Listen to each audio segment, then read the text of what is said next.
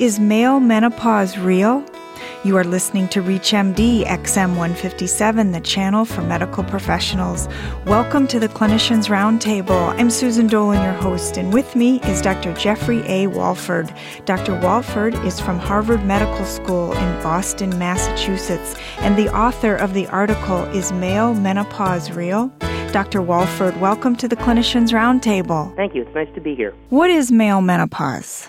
Male menopause is a it's a group of symptoms that result from an age-associated deficiency in testosterone. What we know is that in all men, testosterone levels decrease or decline about 1 to 2% each year, and this starts at about age 30. If we use total testosterone levels for healthy, younger men as the standard, 20% of all men eventually become deficient in testosterone by age 60, and by age 80, about half of all men become deficient in testosterone.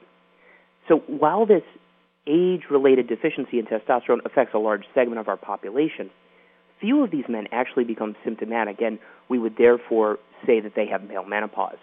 Why some men with the age associated deficiency develop symptoms and others don't is unknown, and it's an area of ongoing research. How is it similar to female menopause? Well, the two processes are actually probably more different than they are similar but they both involve sex steroids. In female menopause, we talk about estrogen. Female menopause results from the dramatic and abrupt drop in estrogen that occurs over a brief period of time, months to years. And the circulating levels of the hormones fall significantly. All women go through this phenomenon, and it usually occurs in the late 40s to 50s, and all women develop symptoms and signs of this. In addition, there are also important clinical implications of the fall in estrogen, namely on reproductive, cardiovascular, and bone health. In contrast, male menopause results from a partial and gradual decrease in testosterone. Throughout the entire life cycle, testosterone is produced, but in lower and lower levels.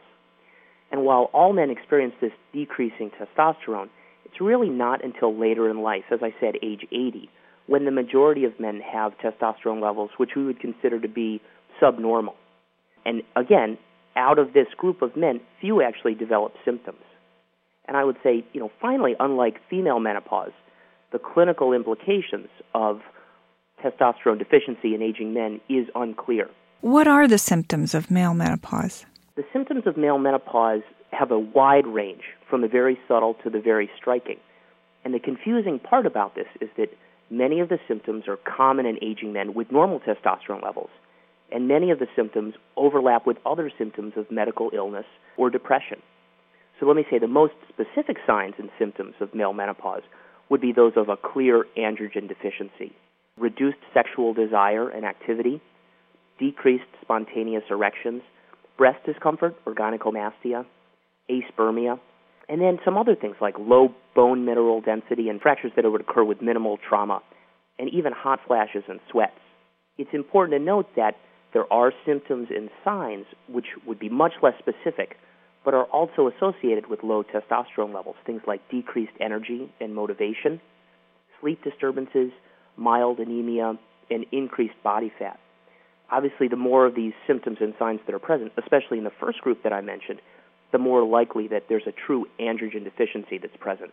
How is it diagnosed? Male menopause is diagnosed when the signs and symptoms of androgen deficiency occur in the right clinical context and are associated with persistently low levels of testosterone. Let me start by saying that because of the gradual manner in which testosterone declines, when we talk about male menopause, we're really looking at men who are over age 50. Certainly, men who are younger than age 50 can develop low levels of testosterone, but the cause of those low levels of testosterone and the symptoms from those would not be from this normal age associated process in male menopause. Close attention has to be paid to the evaluation of depression, um, acute or chronic illnesses, and even potential alcohol or substance abuse because all of these things can mimic the symptoms of low testosterone levels and also be associated with biochemically low levels of testosterone. For otherwise healthy men who have the appropriate symptoms, diagnosis takes place by measuring two morning levels of total testosterone. And those levels should be checked just about a week apart because there are normal variations in testosterone levels. If both of those values are below normal, the diagnosis of male menopause is more likely. And what is the treatment? The treatment for men who have the appropriate symptoms is testosterone supplementation. Now, testosterone supplementation is available in a variety of preparations, and those include gels, patches, buccal tablets, intramuscular injections, implantable pellets, and even in some other countries, oral tablets.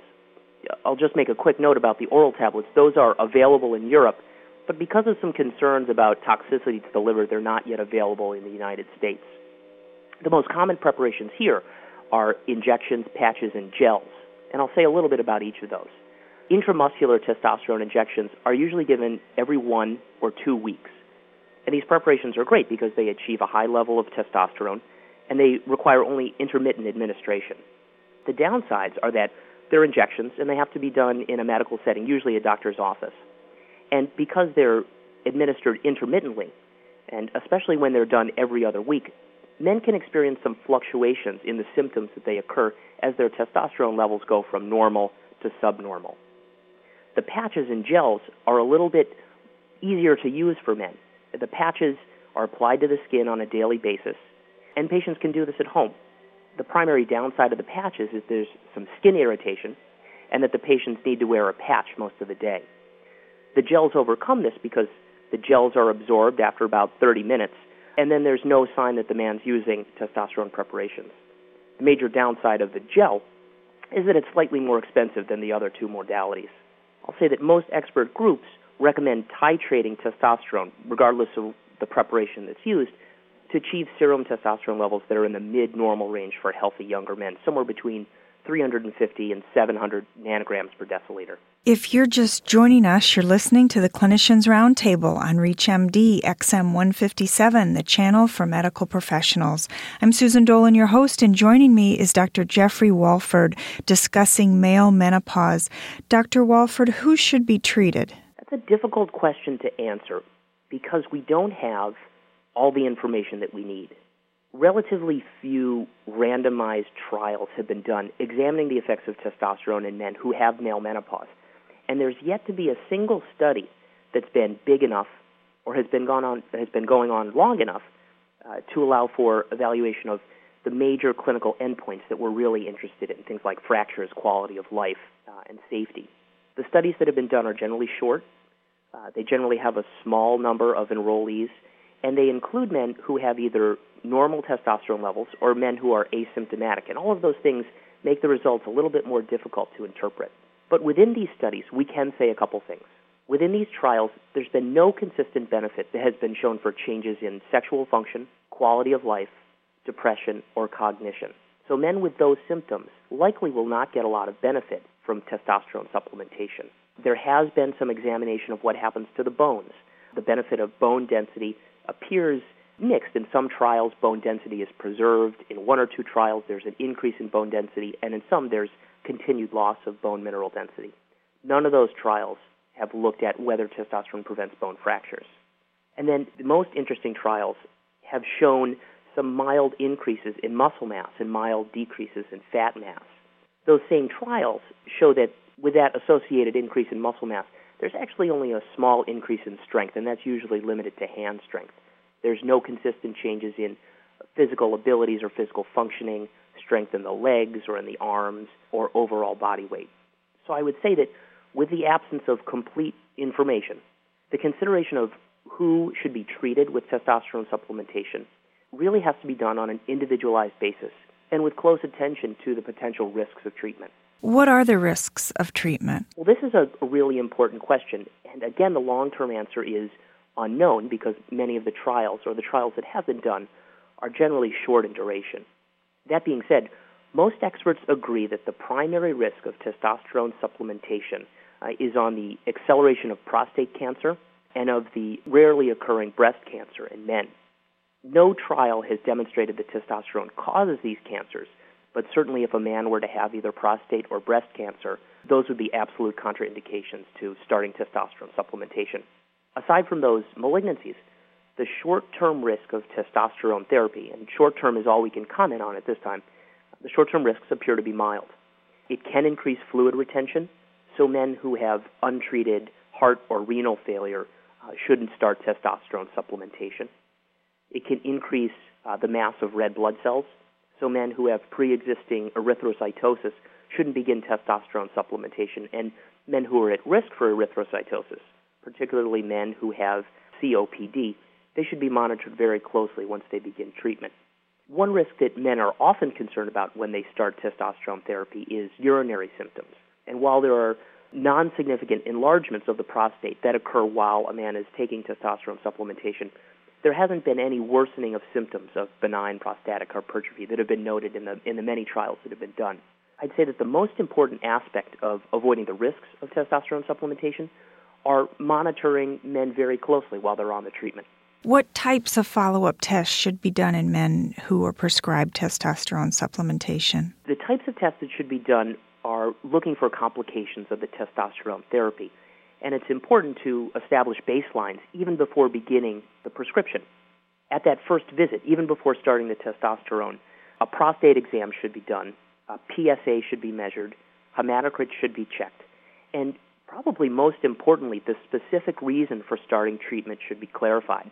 After starting the therapy, follow up visits, follow up tests should take place at three months, six months, 12 months, and then every year as long as the man's on the replacement therapy. Certainly, if there's any concern that the patient has, follow up should happen sooner than that. At each of these visits, the total testosterone should be rechecked, the PSA and hematocrit should be reassessed, and a prostate exam should be repeated at least at the three month visit, and then as appropriate based on age related guidelines. At these visits, also, it's important to monitor for symptom relief because if the symptoms haven't markedly improved once the testosterone levels are normalized, they should think about alternative diagnosis uh, in those men. What's your take home message? I think my take home message is that we don't know everything about male menopause, and we don't know everything about testosterone supplementation. We do know that testosterone levels decline over time, and in some men, they can eventually fall to subnormal levels. But the implication of this decline is unclear in a lot of men. Some are going to have symptoms, but until we have larger scale trials that are done, and until we have more information, deciding on who is going to benefit and who could potentially be harmed by testosterone supplementation really has to be decided on an individual basis between the doctor uh, and the patient. Dr. Walford, thank you for joining us to discuss male menopause. It was my pleasure. Thank you for having me. I'm Susan Dolan. You've been listening to the Clinicians Roundtable on ReachMD XM 157, the channel for medical professionals. We welcome your comments and questions at ReachMD.com, which now features on demand podcasts of the ReachMD library. Thank you for listening.